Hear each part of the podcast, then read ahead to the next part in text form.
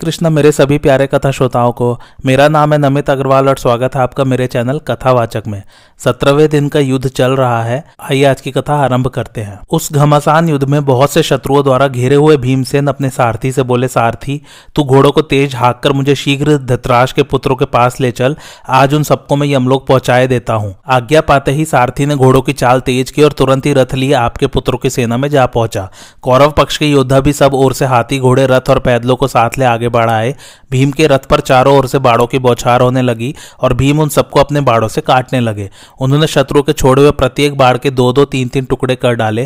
तदंतर उनके द्वारा मारे गए हाथी, घोड़े, रथ और पैदल जवानों का चीतकार सुनाई देने लगा। भीमसेन के बाड़ों की मार से राजाओं के अंग विदीर्ण हो रहे थे, तो भी उन्होंने उन पर सब ओर से धावा कर दिया। तब भीम ने अपना प्रचंड वेग प्रकट किया जिसे शत्रु रोक न सके। महात्मा भीम के द्वारा भस्म होती हुई आपकी सेना भयभीत हो रड़ से भाग चली। यह देख भीम प्रसन्न होकर पुनः अपने सारथी से बोले, सूत ये जो ध्वजाओं सहित बहुत से रथ इस ओर बढ़ते चले आ रहे हैं, ये अपने हैं या शत्रुओं के, इसकी पहचान कर लेना। युद्ध करते समय मुझे अपने पराय का ज्ञान नहीं रहता, कहीं ऐसा न हो कि अपनी ही सेना को बाड़ों से आच्छादित कर डालूं। विशोक, राजा युधिष्ठिर बाड़ों के प्रहार से बहुत घबराए हुए हैं। इधर अर्जुन उन्हें देखने गए थे, सो अभी तक नहीं लौटे। पता नहीं राजा अब तक जीवित है या नहीं। अर्जुन का भी समाचार नहीं मिला। इससे मुझे बड़ा खेद हो रहा है, तो भी मैं शत्रु की प्रचंड सेना का संहार करूंगा। तू मेरे रथ पर रखे हुए सभी तरकसों की जांच कर ले। अब उनमें कितने बाढ़ बाकी रह गए हैं, किस किस तरह के बाढ़ बचे और उनकी संख्या कितनी है, यह सब समझकर बता। विशोक ने कहा, वीरवर अब अपने पास 60,000 मारगण हैं, 10,000 छुर और भल हैं, 2,000 नाराज बचे हैं तथा 3,000 प्रदर हैं। अभी इतने अस्त्र शस्त्र बाकी रह गए हैं कि 6 बैलों से जुता हुआ छकड़ा भी उन्हें नहीं खींच सकता। गदाएं तथा तलवारें हजारों की संख्या में पड़ी हैं। प्रास, मुदगर, शक्ति और तोमर भी बहुत है। आप इसके डर में न रहे कि हमारे अस्त्र शस्त्र जल्दी समाप्त हो जाएंगे। भीमसेन बोले, सूत आज अकेले मैं ही समस्त कौरवों को मार गिराऊंगा या वे ही मुझे पीड़ित करेंगे। इस समय देवता लोग मेरा एक ही काम सिद्ध कर दे, जैसे यज्ञ में आवाहन करते ही इंद्र आ पहुंचते हैं, उसी प्रकार अर्जुन भी यहां आ जाए। विशोक, इस छिन्न भिन्न होती हुई कौरव सेना की ओर तो दृष्टि डाल, ये राजा लोग क्यों भाग रहे हैं? मुझे तो स्पष्ट जान पड़ता है कि नरश्रेष्ठ अर्जुन यहां आ पहुंचे, वे ही अपने बाड़ों से संपूर्ण सेना को आच्छादित कर रहे हैं। कौरवों पर मोह छा गया है, सबके सब भाग रहे हैं। रण में हाहाकार मचा है, हाथी बड़े जोरों से चिंघाड़ रहे हैं। विशोक ने कहा, कुमार भीमसेन, क्रोध में भरे हुए अर्जुन के द्वारा खींचे जाने वाले गांडीव धनुष की भयंकर टंकार क्या तुम्हें नहीं सुनाई देती? पांडुनंदन, लो तुम्हारी सारी कामनाएं पूरी हुई। उधर देखो, हाथियों की सेना में अर्जुन के रथ की ध्वजा का वानर दिखाई देता है। भीमसेन बोले, विशोक तुमने बड़ा प्रिय समाचार सुनाया, इससे मुझे बड़ी खुशी हुई है। इस शुभ संवाद के लिए मैं तुम्हें 14 गांवों की जागीर दूंगा, साथ ही 100 दासियां तथा 20 रथ भी तुम्हें पारितोषिक के रूप में मिलेंगे। संजय कहते हैं, महाराज इस प्रकार जब कौरव महारथियों पर अर्जुन के बाड़ों की मार पड़ी तो वे भयभीत होकर इधर उधर छिपने लगे, तो भी उन्होंने उनमें से 400 महारथियों को तीखे बाढ़ मारकर यमलोक का अतिथि बना ही दिया। तरह तरह के तीखे तीरों की चोट खाकर वे धैर्य खो बैठे और अर्जुन को छोड़कर सब और भाग निकले। इस प्रकार उस सेना को खदेड़कर अर्जुन ने सूत पुत्र की सेना पर धावा किया। इसी समय प्रतापी भीमसेन ने अर्जुन के शुभागमन का समाचार सुना। फिर तो वे अपने प्राणों की भी परवाह न करके आपकी सेना को कुचलने लगे। उस समय उनके अलौकिक बल को देख कौरव सैनिकों के होश उड़ गए। तब राजा दुर्योधन ने अपने महान धनुर्धर योद्धाओं को आदेश दिया, वीरों मार डालो भीमसेन को, इसके मारे जाने पर मैं पांडवों की संपूर्ण सेना को मरी हुई ही मानता हूं। राजाओं ने आपके पुत्र के आगे स्वीकार की और भीमसेन को चारों ओर से घेरकर उन पर बाड़ों की वर्षा आरंभ कर दी। तब भीम ने भी बाड़ों की झड़ी लगाई और उस महासेना में दरार बनाकर वे घेरे से बाहर निकल आए। तत्पश्चात उन्होंने 10,000 हाथियों, 2,02,000 पैदलों, 5,000 घोड़ों और 100 रथों का संहार करके खून की नदी बहा दी। उनका यह पराक्रम देख दुर्योधन ने शकुनी से कहा, मामा जी आप महाबली भीम को परास्त कीजिए, इसको जीत लेने पर मैं पांडवों की विशाल सेना को भी जीती हुई ही समझता हूं। यह सुनकर शकुनी ने महान संग्राम करने के लिए तैयार हो अपने भाइयों को भी साथ लिया और भीमसेन के पास पहुंचकर उन्हें आगे बढ़ने से रोक दिया। अब भीमसेन शकुनी की ओर मुड़े। शकुनी ने उनकी छाती में बाएं किनारे पर अनेकों तीखे नाराजों से प्रहार किया। वे भीम का कवच छेद कर शरीर के भीतर धस गए। उनसे अत्यंत घायल होकर भीम ने बड़े रोष के साथ शकुनी पर एक बाढ़ चलाया, किंतु शकुनी ने उसके 7 टुकड़े कर डाले। फिर 2 भल्लों से सारथी को और 7 से भीमसेन को बींद डाला। इसके बाद एक भल्ले से ध्वजा और 2 से छत्र काट दिया। फिर 4 बाड़ों से भीम के चारों घोड़ों को भी घायल कर दिया। तब भीमसेन को बड़ा क्रोध हुआ। उन्होंने सुबल पुत्र पर लोहे की बनी हुई एक शक्ति चलाई। पास आते ही शकुनी ने उस शक्ति को हाथ से पकड़ लिया और उसे फिर भीम पर ही चला दिया।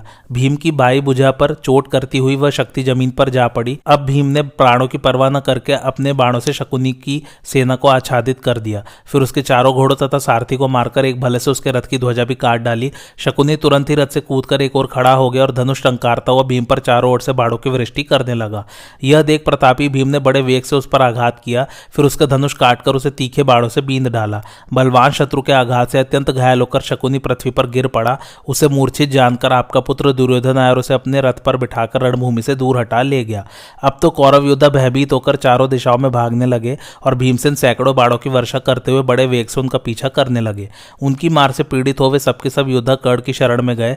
महाराज, उस समय कर्ण ही उनका रक्षक हुआ। धृतराष्ट्र ने पूछा, संजय, भीमसेन ने जब कौरव योद्धाओं को तितर बितर कर दिया, उस समय दुर्योधन, शकुनी, कर्ण, कृपाचार्य, कृतवर्मा, अश्वत्थामा अथवा दुशासन ने क्या कहा?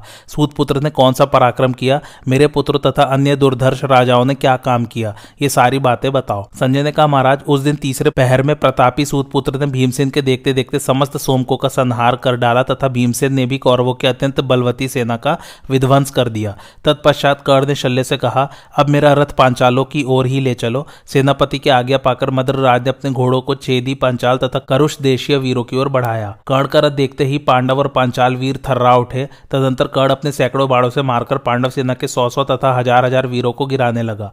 यह देख पांडव पक्ष के अनेकों महारथियों ने पहुंचकर कर्ण को चारों ओर से घेर लिया। उस समय सात्यकि ने तेज किए हुए 20 बाड़ों से कर्ण के गले की हसली में प्रहार किया। फिर शिखंडी ने 25, द्रष्टद्युम्न ने 7, द्रौपदी के पुत्रों ने 64, सहदेव ने 7 और नकुल ने 100 बाढ़ मारकर कर्ण को घायल कर डाला। इसी प्रकार भीमसेन ने कर्ण की हसली पर 90 बाढ़ मारे। तदंतर सूतपुत्र ने हंसकर अपने धनुष की टंकार की और तेज किए हुए बाड़ों का प्रहार कर उन सब योद्धाओं को बींद डाला। उसने सात्यकि का धनुष और ध्वजा काटकर उसकी छाती में 9 बाड़ों का प्रहार किया। फिर क्रोध में भरकर भीम को भी 30 बाड़ों से घायल किया। एक भले से सहदेव की ध्वजा काटकर 3 बाड़ों से उसके सारथी को भी मार डाला तथा द्रौपदी के पुत्रों को रथहीन कर दिया। यह सारा काम पलक मारते मारते हो गया। देखने वालों के लिए बड़े आश्चर्य की बात हुई। महारथी कर्ण ने चेदी तथा मत्स्य देश के योद्धाओं को भी अपने तीखे तीरों का निशाना बनाया। उसकी मार खाकर वे भयभीत होकर भाग चले। कर्ण का यह अद्भुत पराक्रम मैंने अपनी आंखों देखा था। जैसे भेड़िया पशुओं को भयभीत करके भगा देता है, उसी प्रकार कर्ण ने पांडव योद्धाओं को आतंकित करके खदेड़ दिया। पांडवों की सेना को भागती देख कौरव पक्ष के धनुर्धर योद्धा भैरव गर्जना करते हुए सामने की ओर बढ़ आए। राजा दुर्योधन अत्यंत आनंद में भरकर तरह तरह के बाजे बजवाने लगे। बाजों की आवाज सुनकर पांचाल महारथी मरने की परवाह न करके वहां लौट आए। कर्ण ने उनमें से बहुतों के पांव उखाड़ दिए। पांचाल देश के 20 रथियों तथा चेदी देश के सैकड़ों योद्धाओं को भी अपने सहायकों से यमलोक पहुंचा दिया। इस प्रकार पांडव पक्ष के बहुत से योद्धाओं का नाश हो गया और महाबली भीम के सामने युद्ध करने से आपके भी बहुत से वीर मारे गए। इधर अर्जुन कौरवों की चतुरंगिणी सेना का विनाश करके जब आगे बढ़े तो क्रोध में भरे हुए सूतपुत्र पर उनकी दृष्टि पड़ी। तब उन्होंने भगवान वासुदेव से कहा, जनार्दन, वह देखिए, रण में सूतपुत्र की ध्वजा दिखाई दे रही है तथा ये भीमसेन आदि योद्धा कौरव महारथियों से लड़ रहे हैं। इधर पांचाल योद्धा कर्ण के भय से भागे जाते हैं, उधर कर्ण के संरक्षण में रहकर कृपाचार्य, कृतवर्मा तथा अश्वत्थामा राजा दुर्योधन की रक्षा कर रहे हैं। यदि हम लोगों ने इन्हें नहीं मारा तो ये सोमकों का संहार कर डालेंगे। अतः मेरा विचार यह है कि आप महारथी कर्ण के पास मुझे ले चले। अब मैं संग्राम में कर्ण का वध किए बिना पीछे नहीं लौटूंगा। तब भगवान श्री कृष्ण ने अर्जुन के साथ द्वैरथ युद्ध कराने के लिए आपकी सेना में कर्ण की ओर अपना रथ बढ़ाया। वे रथ पर बैठे ही बैठे चारों ओर खड़ी हुई पांडव सेना को धीरज बंधाते जाते थे। वीरवर अर्जुन आपकी सेना को परास्त करते हुए आगे बढ़ रहे थे। श्वेत घोड़े वाले रथ पर बैठकर अपने सारथी भगवान कृष्ण के साथ अर्जुन को आते देख मद्रराज शल्य ने कर्ण से कहा, कर्ण, तुम दूसरे लोगों से जिनका पता पूछते फिरते थे, वे कुंती नंदन अर्जुन अपना गांडीव धनुष लिए हुए सामने खड़े हैं। वह उनका रथ आ रहा है। यदि आज उन्हें मार डालोगे तो हम लोगों का भला होगा। कर्ण, अब तुम भी इनका सामना करने के लिए आगे बढ़ो, क्योंकि तुम्हारे सिवा दूसरा कोई धनुर्धर ऐसा नहीं है जो अर्जुन से लोहा ले सके। केवल तुम ही युद्ध में श्रीकृष्ण और अर्जुन को परास्त करने की शक्ति रखते हो। तुम्हारे ही ऊपर यह भार रखा गया है, अतः धनंजय का मुकाबला करो। कर्ण ने कहा, शल्य, अब तुम राह पर आए हो और मुझसे सहमत जान पड़ते हो। महाबाहो, अर्जुन से भय न करो। आज मेरी इन भुजाओं और शिक्षा का बल देखना। शल्य ने कहा, कर्ण, महारथी लोग अर्जुन को अकेले होने पर भी युद्ध में जीतना असंभव मानते हैं। फिर जब वे श्रीकृष्ण से सुरक्षित हो तब तो कहना ही क्या है। ऐसी दशा में उन्हें जीतने का साहस कौन कर सकता है। कर्ण ने कहा, मैं मानता हूं अर्जुन जैसा महारथी संसार में कभी हुआ ही नहीं। उनके हाथ प्रत्यंचा के चिन्ह से अंकित है। उनमें न कभी पसीना आता है और न वे कांपते ही हैं। अर्जुन का धनुष भी मजबूत है। वे बड़े कार्यकुशल और शीघ्रतापूर्वक हाथ चलाने वाले हैं। पांडुनंदन अर्जुन के समान दूसरा योद्धा कहीं है ही नहीं। उनके बाढ़ 2 मील तक के निशाने मारने में नहीं चूकते। फिर उनके जैसा योद्धा इस पृथ्वी पर कौन हो सकता है। इसके सिवा समस्त संसार मिलकर जिनके गुणों को 10,000 वर्षों में भी नहीं गिन सकता, जो दुशंख चक्र और खड़ग धारण करने वाले हैं, वे अनंत पराक्रमी साक्षात भगवान नारायण ही अर्जुन की रक्षा कर रहे हैं। श्री कृष्ण और अर्जुन को एक रथ पर बैठे देख मुझे भय लगता है, हृदय कांप उठता है। अर्जुन समस्त धनुर्धारियों से बढ़कर है तथा चक्र युद्ध में नारायण स्वरूप श्री कृष्ण का मुकाबला करने वाला भी कोई नहीं है। वे दोनों वीर ऐसे पराक्रमी हैं। हिमालय अपने स्थान से हट जाए पर श्री कृष्ण और अर्जुन नहीं विचलित हो सकते। वे दोनों महारथी शूरवीर और अस्त्र विद्या के विद्वान हैं, दोनों के ही अस्त्र शस्त्र सुदृढ़ हैं। शल्य, बताओ तो सही, ऐसा पराक्रमी श्री कृष्ण और अर्जुन का मुकाबला मेरे सिवा दूसरा कौन कर सकता है? आज ऐसा युद्ध होगा जैसा पहले कभी नहीं हुआ था। या तो मैं ही इन दोनों को मार गिराऊंगा या ये ही मेरा वध कर डालेंगे। तब कर्ण ने क्रूराज दुर्योधन, कृपाचार्य, कृतवर्मा भाइयों से शकुनी, अश्वत्थामा और अपने छोटे भाई से तथा हाथी सवार, घुड़सवार एवं पैदल सैनिकों से कहा, राजाओं, आप लोग श्री कृष्ण और अर्जुन पर धावा करके उन्हें चारों ओर से घेर ले और सब ओर से युद्ध छेड़कर अच्छी तरह थका डालें। आपके द्वारा जब वे बहुत घायल हो जाएंगे तो मैं उन दोनों को सुगमता से मार सकूंगा। बहुत अच्छा कहकर अर्जुन को मारने की इच्छा से वे सभी वीर उन पर टूट पड़े और अपने बाड़ों का प्रहार करने लगे। उन मारहितों के चलाए हुए बाड़ों को अर्जुन ने हंसते हंसते काट डाला और आपकी सेना को भस्म करना आरंभ किया। यह देख कृपाचार्य, कृतवर्मा, दुर्योधन तथा अश्वत्थामा अर्जुन की ओर दौड़े और उनके ऊपर बाड़ों की वर्षा करने लगे। अर्जुन ने अपने सहायकों से उनके बाड़ों के टुकड़े टुकड़े कर डाले और बड़ी फुर्ती के साथ उन्होंने प्रत्येक महारथी की छाती में तीन तीन बाड़ मारे। तब अश्वत्थामा ने 10 बाड़ों से धनंजय को, 3 से श्रीकृष्ण को और 4 से उनके चारों घोड़ों को बींद डाला। फिर उनकी ध्वजा पर बैठे हुए वानर को उसने अनेकों बाड़ों तथा नाराजों का निशाना बनाया।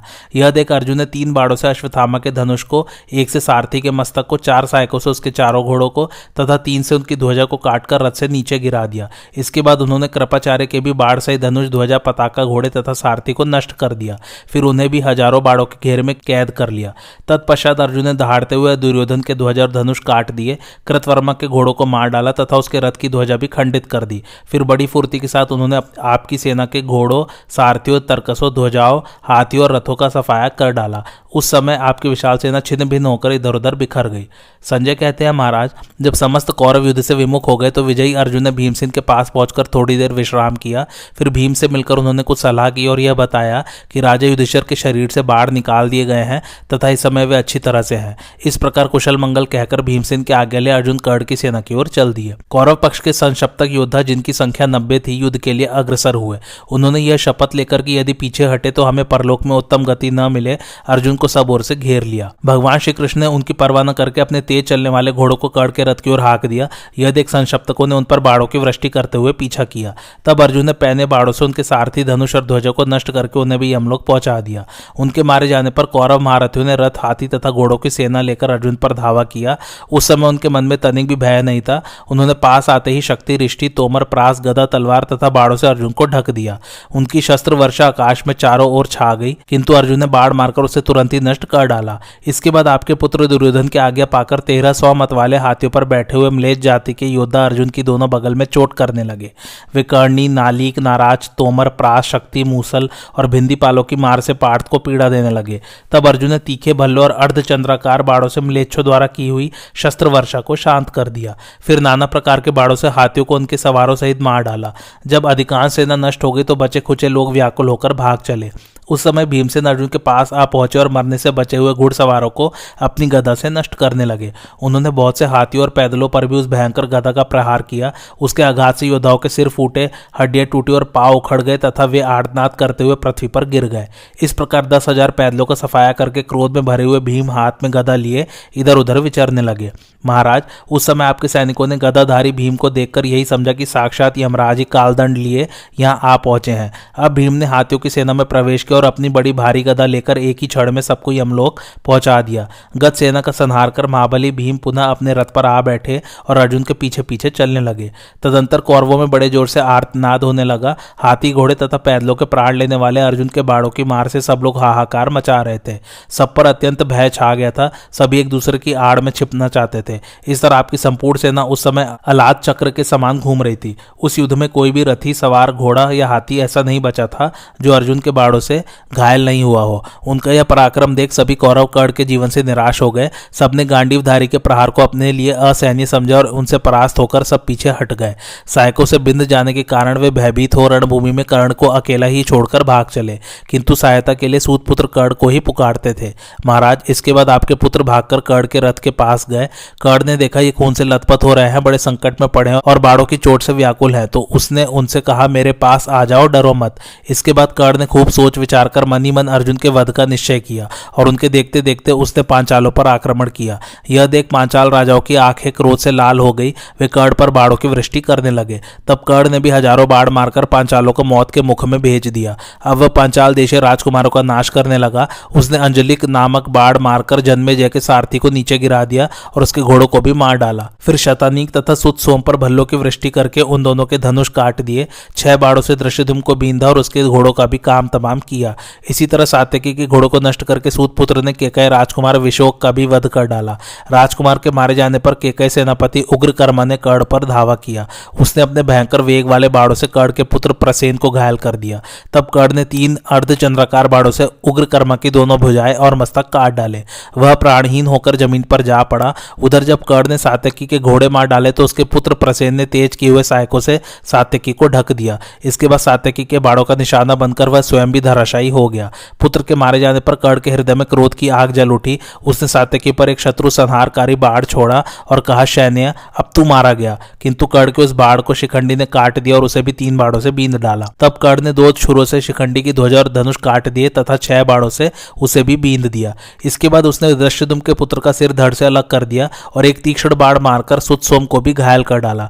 तत्पश्चात सूतपुत्र ने सोमको का संहार करते हुए बड़ा भारी संग्राम छेड़ा। उनके बहुत से घोड़े, रथ और हाथियों का नाश करके उसने संपूर्ण दिशाओं को बाड़ों से आच्छादित कर दिया।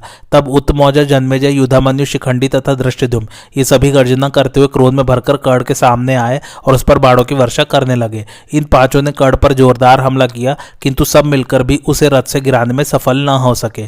कर्ण ने उनके धनुष, ध्वजा, घोड़े, सारथी और पताका आदि को काटकर 5 बाड़ों से उन 5 को भी बींद डाला। जिस समय वह बाड़ों से पांचालों पर प्रहार कर रहा था, उस समय उसके धनुष की टंकार सुनकर ऐसा जान पड़ता था कि अब पर्वत और वृक्षों सहित सारी पृथ्वी फट जाएगी। उससे शिखंडी को 12, उत्तमौजा को 6 और युधामन्यु, जन्मेजय तथा दृष्टद्युम्न को 3-3 बाढ़ मारे। इस प्रकार सूतपुत्र कर्ण ने उन 5 महारथियों को परास्त कर दिया। वे कर्ण रूपी समुद्र में डूबना ही चाहते थे कि द्रौपदी के पुत्रों ने वहां पहुंचकर उन्हें रण सामग्री से सजे हुए रथों में बिठाया और इस प्रकार अपने मामाओं का संकट से उद्धार किया। तत्पश्चात सात्यकि ने कर्ण के छोड़े हुए बहुत से बाड़ों को अपने तीखे तीरों से काट डाला। फिर कर्ण को भी घायल कर 8 बाड़ों से आपके पुत्र दुर्योधन को बींद डाला। तब कृपाचार्य, कृतवर्मा, दुर्योधन तथा कर्ण ये चारों मिलकर सात्यकि पर तीक्ष्ण सायकों की वर्षा करने लगे। जैसे 4 दिग्पालों के साथ अकेले दैत्यराज हिरण्यकश्यप का युद्ध हुआ था, उसी प्रकार इन चारों वीरों के साथ यदुकुल भूषण सात्यकि ने अकेले ही लोहा लिया। इतने ही में उक्त पांचाल महारथी कवच पहन दूसरे रथों पर बैठकर वहां आ पहुंचे और सात्यकि की रक्षा करने लगे। उस समय शत्रु का आपके सैनिकों के साथ घोर युद्ध हुआ। कितने ही रथी, हाथी सवार, घुड़सवार और पैदल योद्धा नाना प्रकार के अस्त्र शस्त्रों से आच्छादित हो इधर उधर भटकने लगे। वे परस्पर के ही धक्के से लड़खड़ाकर गिर जाते और आर्त स्वर से चीत्कार मचाने लगते थे। बहुतेरे सैनिक प्राणों से हाथ धोकर रणभूमि में सो रहे थे। संजय कहते हैं, महाराज, जब वह भयंकर संग्राम चल रहा था, उसी समय राजे दुर्योधन का छोटा भाई आपका पुत्र दुशासन निर्भय हो बाड़ों की वर्षा करता हुआ भीमसेन पर चढ़ आया। उसे देखते ही भीमसेन भी दौड़े और जिस प्रकार रोरू मृग पर सिंह आक्रमण करता है, वैसे ही वे उसके निकट जा पहुंचे। फिर तो शंबरासुर और इंद्र के समान क्रोध में भरे हुए उन दोनों वीरों में बड़ा भयंकर युद्ध छिड़ गया। दोनों ही प्राणों की बाजी लगाकर लड़ने लगे। इसी बीच में भीमसेन ने अपनी फुर्ती दिखाते हुए 2 छुरों से आपके पुत्र के धनुष और ध्वजा को काट डाला। एक बाढ़ से उसके ललाट में घाव किया और दूसरे से उसके सारथी का मस्तक भी धड़ से अलग कर दिया। तब दुशासन ने भी दूसरा धनुष उठाकर भीम को 12 बाड़ों से बींद डाला और स्वयं ही घोड़ों को काबू में रखते हुए उसने पुनः उनके ऊपर बाड़ों की झड़ी लगा दी। इसके बाद दुशासन ने भीमसेन पर एक भयंकर बाढ़ चलाया जो उनके अंगों को छेद डालने में समर्थ और वज्र के समान असहनीय था। उससे भीमसेन का शरीर छिद गया। वे बहुत शिथिल हो गए और प्राणहीन की तरह बाहीं फैलाकर रथ पर लुढ़क गए। थोड़ी ही देर में जब होश हुआ तो वे पुनः सिंह के समान दहाड़ने लगे। उस समय तुमुल युद्ध करते हुए दुशासन ने ऐसा पराक्रम दिखाया जो दूसरों से होना कठिन था। उसने एक बाढ़ से भीमसेन का धनुष काटकर 60 बाड़ों से उनके सारथी को भी बींद डाला। इसके बाद अच्छे बाड़ों से वह भीम को घायल करने लगा। तब भीमसेन ने क्रोध में भरकर आपके पुत्र पर एक भयंकर शक्ति चलाई। उसे सहसा अपने ऊपर आती देख आपके पुत्र ने 10 बाड़ों से काट डाला। उसके इस दुष्कर कर्म को देख सभी सैनिक हर्ष में भरकर उसकी प्रशंसा करने लगे, परंतु भीमसेन का क्रोध और बढ़ गया। वे उसकी ओर रोष भरी दृष्टि से देख आग बबूला होकर कहने लगे, वीर दुशासन, आज तूने तो मुझे बहुत घायल किया, किंतु अब तू मेरी गदा का आघात सहन कर। यूं कहकर उन्होंने दुशासन का वध करने के लिए अपनी भयंकर गदा हाथ में ली और फिर कहा, दुरात्मन, आज इस संग्राम में मैं तेरा रक्तपान करूंगा। भीमसेन के ऐसा कहते ही दुशासन ने उनके ऊपर एक भयंकर शक्ति चलाई। इधर से भीम ने भी अपनी भयानक गदा घुमाकर फेंकी। वह गदा दुशासन की शक्ति को टुक टुक करती हुई उसके मस्तक में जा लगी। गदा के आघात से दुशासन का रथ 10 धनुष पीछे हट गया। उसके शरीर पर भी बहुत सख्त चोट पहुंची थी। कवच टूट गया, आभूषण और हार बिखर गए, कपड़े फट गए तथा वह अत्यंत वेदना से व्याकुल छटपटाने लगा और कांपता हुआ जमीन पर गिर पड़ा। इतना ही नहीं, उस गदा से दुशासन के घोड़े मारे गए और उसके रथ की भी धज्जियां उड़ गई। दुशासन को इस अवस्था में देख पांडव और पांचाल योद्धा अत्यंत प्रसन्न होकर सिंहनाद करने लगे। इस प्रकार आपके पुत्र को गिराकर भीमसेन हर्ष में भर गए और संपूर्ण दिशाओं को प्रतिध्वनित करते हुए जोर जोर से गर्जना करने लगे। वह भैरवनाद सुनकर आसपास खड़े हुए योद्धा मूर्छित होकर गिर गए। उस समय भीमसेन को पिछली बातें याद हो आई। देवी द्रौपदी रजस्वला थी, उसने कोई अपराध भी नहीं किया था, तो भी उसके केश खींचे गए और भरी सभा में वस्त्र उतारा गया। इसके साथ ही कौरवों द्वारा दिए हुए और भी बहुत से दुखों का स्मरण करके भीमसेन क्रोध से जल उठे तथा वहां खड़े हुए कर्ण, दुर्योधन, कृपाचार्य, अश्वत्थामा और कृतवर्मा से कहने लगे, योद्धाओं, मैं पापी दुशासन को अभी मारे डालता हूं, तुम सब लोग मिलकर उसे बचा सको तो बचाओ। यो कहकर भीमसेन रथ से कूद पड़े और दुशासन को मार डालने की इच्छा से दौड़ते हुए उसके पास जा पहुंचे। फिर सिंह जैसे बहुत बड़े हाथी को दबोच लेता है, उसी प्रकार उन्होंने कर्ण और दुर्योधन के सामने ही दुशासन को धर दबाया। इसके बाद उसकी ओर आंखें गड़ाकर देखते हुए भीम ने तलवार उठाई और एक पैर से उसका गला दबा दिया। उस समय दुशासन थरथर कांप रहा था। अब उसकी ओर देख भीमसेन बोले, दुशासन, याद है ना वह दिन जबकि तूने कर्ण और दुर्योधन के साथ बड़े हर्ष में भरकर मुझे बैल कहा था? दुरात्मन, राजसूय यज्ञ में अवभृत स्नान से पवित्र हुए महारानी द्रौपदी के केशों को तूने किस हाथ से खींचा था? बता, आज भीमसेन तुझसे उसका उत्तर चाहता है। भीम का यह भयंकर वचन सुनकर दुशासन ने उनकी ओर देखा। उस समय उसकी त्योरी बदल गई। वह क्रोध से जल उठा और बड़े आवेश में आकर बोला, यह है वह हाथ जो हाथी के शुंड दंड के समान बलिष्ठ है, जिसने सहस्त्रों गांवों का दान तथा कितने ही क्षत्रिय वीरों का संहार किया है। भीमसेन, उस समय जबकि प्रधान कौरव, अन्य सभासद तथा तुम लोग भी बैठे बैठे देख रहे थे, मैंने इसी दाहिने हाथ से द्रौपदी के केश खींचे थे। दुशासन की गर्व भरी बात सुनकर भीमसेन उसकी छाती पर चढ़ बैठे और क्रोध में भरकर उसकी बाह उखाड़ ली। दुशासन की वह भुजा वज्र के समान कठोर थी। भीमसेन उसी से सब वीरों के सामने उसको पीटने लगे। इसके बाद दुशासन की छाती फाड़कर वे उसका गरम गरम रक्त पीने लगे। तदनंतर उन्होंने तलवार उठाई और उसका मस्तक धड़ से अलग कर दिया। इस प्रकार अपनी प्रतिज्ञा सत्य कर दिखाने के लिए भीम ने दुशासन का गरम गरम रक्तपान किया। वे उसका स्वाद लेकर कहने लगे, मैंने माता के दूध का, शहद और घी का तथा दिव्य रस का भी आस्वादन किया है। दूध और दही से बिलोए हुए ताजे माखन का भी स्वाद लिया है। इनके अलावा भी संसार में बहुत से पान करने योग्य पदार्थ हैं, जिनमें अमृत के समान मधुर स्वाद है, परंतु मेरे शत्रु के इस रक्त का स्वाद तो उन सबसे विलक्षण है, इसमें सबसे अधिक रस है। यो कहकर वे बारंबार उसके रक्त का आस्वादन करते और अत्यंत हर्ष में भरकर उछलने कूदने लगते थे। उस समय जिन्होंने उनकी ओर देखा वे भय से व्याकुल और पृथ्वी पर गिर पड़े। कितने ही भय के मारे आंखें बंद करके चीखने चिल्लाने लगे। रक्त पीते समय उनका रूप बड़ा भयंकर जान पड़ता था। उस समय बहुत से योद्धा भयभीत होकर, अरे यह मनुष्य नहीं राक्षस है, ऐसा कहते हुए चित्रसेन के साथ भागने लगे। चित्रसेन को भागते देख युधामन्यु ने अपनी सेना के साथ उसका पीछा किया और तेज किए हुए 7 बाढ़ मारकर उसे बींद डाला। चित्रसेन ने भी युधामन्यु को 3 और उसके सारथी को 6 बाढ़ मारे। तब युधामन्यु ने धनुष को कान तक खींचकर एक तीखा बाढ़ चलाया और चित्रसेन का मस्तक धड़ से अलग कर दिया। अपने भाई के मरने से कर्ण क्रोध में भर गया और अपना पराक्रम दिखाता हुआ पांडव सेना को भगाने लगा। उस समय अत्यंत तेजस्वी नकुल ने आगे बढ़कर उसका सामना किया। भीमसेन श्री कृष्ण और अर्जुन के पास गए। उस समय उनका शरीर खून से लथपथ हो रहा था। वे मुस्कुराते हुए बोले, वीरो, मैंने युद्ध में दुशासन के विषय में जो प्रतिज्ञा की थी उसे आज पूर्ण कर दिया। अब इस रण यज्ञ में दुर्योधन रूपी यज्ञ पशु का वध करके दूसरी आहुति डालूंगा और इन कौरवों की आंखों के सामने ही जब उस दुरात्मा का सिर पैरों से ठुकराकर कुचल डालूंगा तभी मुझे शांति मिलेगी। ऐसा कहकर वे गरजने लगे। संजय कहते हैं, महाराज, दुशासन के मारे जाने पर आपके पुत्र निशंगी, कवची, पाशी, दंडधार, धनुर्धर, अलोलूप, सहव, शंड, वातवेग और सुवर चाहिए। 10 महारथी एक साथ भीमसेन पर टूट पड़े और उन्हें बाड़ों की वृष्टि से आच्छादित करने लगे। इनको अपने भाई की मृत्यु के कारण बड़ा दुख हुआ था, इसलिए उन्होंने बाढ़ से मारकर भीमसेन की प्रगति रोक दी। इन महारथियों को चारों ओर से बाढ़ मारते देख भीमसेन क्रोध से जल उठे। उनकी आंखें लाल हो गई और वे कोप में भरे हुए काल के समान जान पड़ने लगे। उन्होंने भल्ल नामक 10 बाढ़ मारकर आपके 10 पुत्रों को यमराज के घर भेज दिया। उनके मरते ही कौरवों की सेना भीम के डर से भाग चली। कर्ण देखता ही रह गया। महाराज, प्रजा का नाश करने वाले यमराज के समान भीम का यह पराक्रम देखकर कर्ण के मन में भी बड़ा भारी भय समा गया। राजा शल्य उसका आकार देखकर भीतर का भाव समझ गए। तब उन्होंने कर्ण से यह समयोचित बात कही, राधा नंदन, भय न करो, तुम्हारे जैसे वीर को यह शोभा नहीं देता। सभी शोक से व्याकुल है, सबकी चेतना लुप्त सी हो रही है। ऐसी अवस्था में तुम पुरुषार्थ का भरोसा रखो और क्षत्रिय धर्म को सामने रखकर अर्जुन का मुकाबला करो। दुर्योधन ने सारा भार तुम्हारे ही ऊपर रखा है, तुम अपने बल और शक्ति के अनुसार उसका वहन करो। यदि विजय हुई तो बहुत बड़ी कीर्ति फैलेगी और पराजय होने पर अक्षय स्वर्ग की प्राप्ति निश्चित है। शल्य की बात सुनकर कर्ण ने अपने हृदय में युद्ध के लिए आवश्यक भाव जगाया। इधर महानवीर नकुल ने वृषसेन पर चढ़ाई की और रोष में भरकर अपने शत्रु को बाड़ों से पीड़ित करना आरंभ किया। उसने वृषसेन के धनुष को काट डाला। तब कर्ण के पुत्र ने दूसरा धनुष लेकर नकुल को घायल कर दिया। वह अस्त्र विद्या का ज्ञाता था, इसलिए माद्री कुमार पर दिव्यास्त्रों की वर्षा करने लगा। उसने उत्तम अस्त्रों के प्रहार से नकुल के सफेद रंग वाले चारों घोड़ों को मार डाला। घोड़ों के मारे जाने पर नकुल हाथों में ढाल तलवार ले रथ से कूद पड़ा और उछलता कूदता हुआ रणभूमि में विचरने लगा। उसने बड़े बड़े रथियों, घुड़सवारों और हाथी सवारों को तलवार के घाट उतारा तथा अकेले ही 2000 योद्धाओं का सफाया कर डाला। फिर वृषसेन को भी घायल किया और कितने ही पैदलों, घोड़ों तथा हाथियों को मौत के मुख में भेज दिया। तब कर्ण के पुत्र ने नकुल को 18 बाड़ों से बीनकर उसके ऊपर तीखे सायकों की झड़ी लगा दी। नकुल भी उसके बाड़ों के बौछार को व्यर्थ करता हुआ और युद्ध के अनेकों अद्भुत पैतरे दिखाता हुआ संग्राम भूमि में विचरने लगा। इतने ही में वृषसेन ने नकुल की ढाल के टुकड़े टुकड़े कर डाले। ढाल कट जाने पर उसने तलवार के हाथ दिखाने आरंभ किया, किंतु कर्ण पुत्र ने 6 बाड़ों से उसके भी खंड खंड कर दिए। फिर तेज किए हुए सायकों से उसने नकुल की छाती में भी गहरी चोट पहुंचाई। इससे नकुल को बड़ी व्यथा हुई और वह सहसा छलांग मारकर भीमसेन के रथ पर जा बैठा। अब एक ही रथ पर बैठे हुए दोनों महारथियों को घायल करने के लिए वृषसेन बाड़ों की वृष्टि करने लगा। उस समय वहां कौरव पक्ष के दूसरे योद्धा भी आ पहुंचे और सब मिलकर उन दोनों भाइयों पर बाढ़ बरसाने लगे। इसी समय यह जानकर कि नकुल वृषसेन के बाड़ों से पीड़ित है, उसकी तलवार तथा धनुष कट गए हैं और वह रथहीन हो चुका है, द्रुपद के 5 पुत्र सात्यकि तथा द्रौपदी के 5 पुत्र गरजते हुए वहां आ पहुंचे और अपने बाड़ों से आपकी सेना के रथ, हाथी एवं घोड़ों का संहार करने लगे। यह देख आपके प्रधान महारथी कृपाचार्य, कृतवर्मा, अश्वत्थामा, दुर्योधन, उलूक, व्रक, क्राथ और देवाव्रत आदि ने बाढ़ मारकर शत्रु के उन 11 महारथियों को आगे बढ़ने से रोक दिया। अब नवीन मेघ के समान काले और पर्वत शिखर के समान ऊंचे एवं भयंकर वेग वाले हाथियों के साथ कुलिंदों की सेना ने आपके महारथियों पर धावा किया।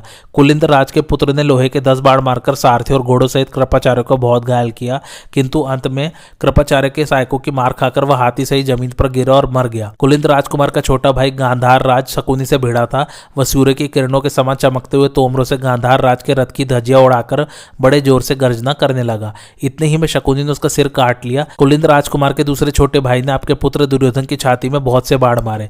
तब दुर्योधन ने तीखे बाढ़ों से उसको बींधकर उसके हाथी को भी छेद डाला। हाथी अपने शरीर से रक्त की धारा बहाता हुआ धरती पर गिर पड़ा। अब कुलिंद कुमार ने दूसरा हाथी आगे बढ़ाया। उसने सारथी तथा घोड़ों सहित क्राथ के रथ को कुचल डाला, किंतु थोड़ी ही देर में क्राथ के द्वारा चलाए हुए बाढ़ों से विदीर्ण होकर वह हाथी भी सवार सहित धराशायी हो गया। इसके बाद हाथी पर ही बैठे हुए एक पर्वतीय राजा ने क्राथ राज पर आक्रमण किया। उससे अपने बाड़ों से क्राथ के घोड़े, सारथी, ध्वजा तथा धनुष को नष्ट करके उसे भी मार गिराया। तब व्रक ने उस पहाड़ी राजा को 12 बाढ़ मारकर अत्यंत घायल कर दिया। चोट खाकर राजा का वह विशाल गजराज व्रक पर झपटा और अपने चारों चरणों से उसने रथ और घोड़ों सहित व्रक का कचूमर निकाल डाला। अंत में देवाव्रत कुमार के बाड़ों से आहत होकर राजा सहित वह गजराज भी काल का ग्रास बन गया। इधर देवाव्रत कुमार भी सहदेव के पुत्र के बाड़ों से पीड़ित होकर गिरा और मर गया। इसके बाद दूसरा कुलिंद योद्धा हाथी पर सवार शकुनी को मारने के लिए आगे बढ़ा और उसे बाड़ों से पीड़ित करने लगा। यह देख गांधार राज ने उसका भी सिर काट लिया। दूसरी ओर नकुल पुत्र शतानी का आपकी सेना के बड़े बड़े गजराजों, घोड़ों, रथियों और पैदलों का संहार करने लगा। उस समय कलिंग राज के एक दूसरे पुत्र ने उसका सामना किया। उसने हंसते हंसते बहुत से तीखे बाढ़ मारकर शतानी को घायल कर दिया। तब शतानीक ने क्रोध में भरकर शोराकार बाढ़ से कलिंग राजकुमार का मस्तक काट डाला। इसी बीच में कर्ण कुमार वृषसेन ने शतानीक पर आक्रमण किया। उसने नकुल पुत्र को 3 बाड़ों से घायल करके अर्जुन को 3, भीमसेन को 3, नकुल को 7 और श्री कृष्ण को 12 बाड़ों से बींध डाला। उसका यह अलौकिक पराक्रम देख समस्त कौरव हर्ष में भरकर उसकी प्रशंसा करने लगे। अर्जुन ने देखा कि कर्ण पुत्र द्वारा नकुल के घोड़े मार डाले गए हैं और उसने श्री कृष्ण को भी बहुत घायल कर दिया है, तो वे कर्ण के सामने खड़े हुए उसके पुत्र की ओर दौड़े। उन्हें आक्रमण करते देख कर्ण कुमार ने अर्जुन को 1 बाढ़ से आहत करके बड़े जोर से गर्जना की। फिर उनकी बाई भुजा के मूल भाग में उसने कई भयंकर बाढ़ मारे। इतना ही नहीं, उसने पुनः श्री कृष्ण को 9 और अर्जुन को 10 बाढ़ों से बींध डाला। अब अर्जुन को कुछ कुछ क्रोध हुआ और उन्होंने मन ही मन वृषसेन को मार डालने का निश्चय किया। बढ़ते हुए क्रोध के कारण उनके बाहों में 3 जगह बल पड़ गया, आंखें लाल हो गई। उस समय मुस्कुराते हुए वे कर्ण, दुर्योधन और अश्वत्थामा आदि सभी महारथियों से कहने लगे, कर्ण, मेरा पुत्र अभिमन्यु अकेला था और मैं उसके साथ मौजूद नहीं था। ऐसी दशा में तुम सब लोगों ने मिलकर उसका वध किया। इस काम को सब लोग खोटा बताते हैं, किंतु आज मैं तुम लोगों के सामने ही तुम्हारे पुत्र वृषसेन का वध करूंगा। रथियों, तुम सब मिलकर भी उसे बचा सको तो बचाओ। कर्ण, वृषसेन का वध करने के पश्चात तुम्हें भी मार डालूंगा। सारे झगड़े की जड़ तुम हो। दुर्योधन का आश्रय पाकर तुम्हारा घमंड बहुत बढ़ गया है, इसलिए आज मैं जबरदस्ती तुम्हारा वध करूंगा और दुर्योधन का वध भीमसेन के हाथ से होगा। ऐसा कहकर अर्जुन ने धनुष की टंकार की और वृषसेन पर निशाना साधकर ठीक किया। तुरंत ही उसके वध के उद्देश्य से 10 बाढ़ छोड़े। उनसे वृषसेन के मर्म स्थानों में चोट पहुंची। इसके बाद अर्जुन ने कर्ण कुमार का धनुष और उसकी दोनों भुजाएं काट डाली। फिर 4 छुरों से उसका मस्तक उड़ा दिया। मस्तक और भुजाएं कट जाने पर वृषसेन रथ से लुढ़ककर जमीन पर जा पड़ा। पुत्र के वध से कर्ण को बड़ा दुख हुआ। वह रोष में भरकर सहसा सहसा श्री कृष्ण और अर्जुन की ओर दौड़ा। कर्ण और अर्जुन जब एक दूसरे का सामना करने के लिए दौड़े उस समय यमराज और काल के समान प्रतीत होते थे तथा इंद्र एवं वृत्रासुर के समान क्रोध में भरे हुए थे। वे रूप और बल में देवताओं के तुल्य थे। उन्हें देखकर ऐसा जान पड़ता था मानो सूर्य और चंद्रमा देवेच्छा से एकत्र हो गए हो। दोनों महाबली युद्ध के लिए नाना प्रकार के शस्त्र धारण किए हुए थे। उन्हें आमने सामने खड़े देख आपकी योद्धाओं को बड़ी प्रसन्नता हुई। उन दोनों में किसकी विजय होगी इस विषय में सब लोगों को संदेह होने लगा। महाराज, कर्ण और अर्जुन का युद्ध देखने के लिए देवता, दानव, गंधर्व, नाग, यक्ष, पक्षी, वेदवेत्ता महर्षि तथा तप विद्या एवं औषधियों के अधिष्ठाता देवता नाना प्रकार के रूप धारण किए अंतरिक्ष में खड़े थे। वहां उनका कोलाहल सुनाई पड़ता था। ब्रह्मर्षि और प्रजापतियों के साथ ब्रह्मा जी तथा भगवान शंकर भी दिव्य विमानों में बैठकर वहां युद्ध देखने आए थे। देवताओं ने ब्रह्मा जी से पूछा, भगवान, कौरव और पांडव पक्ष के इन दो प्रधान वीरों में कौन विजयी होगा?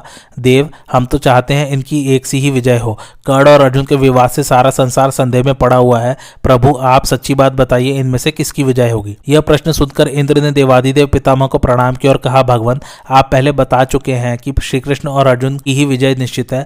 आपकी यह बात सच्ची होनी चाहिए। प्रभु, मैं आपके चरणों में प्रणाम करता हूँ, मुझ पर प्रसन्न होइए। इंद्र की प्रार्थना सुनकर ब्रह्मा और शंकर जी ने कहा, देवराज, महात्मा अर्जुन की ही विजय निश्चित है।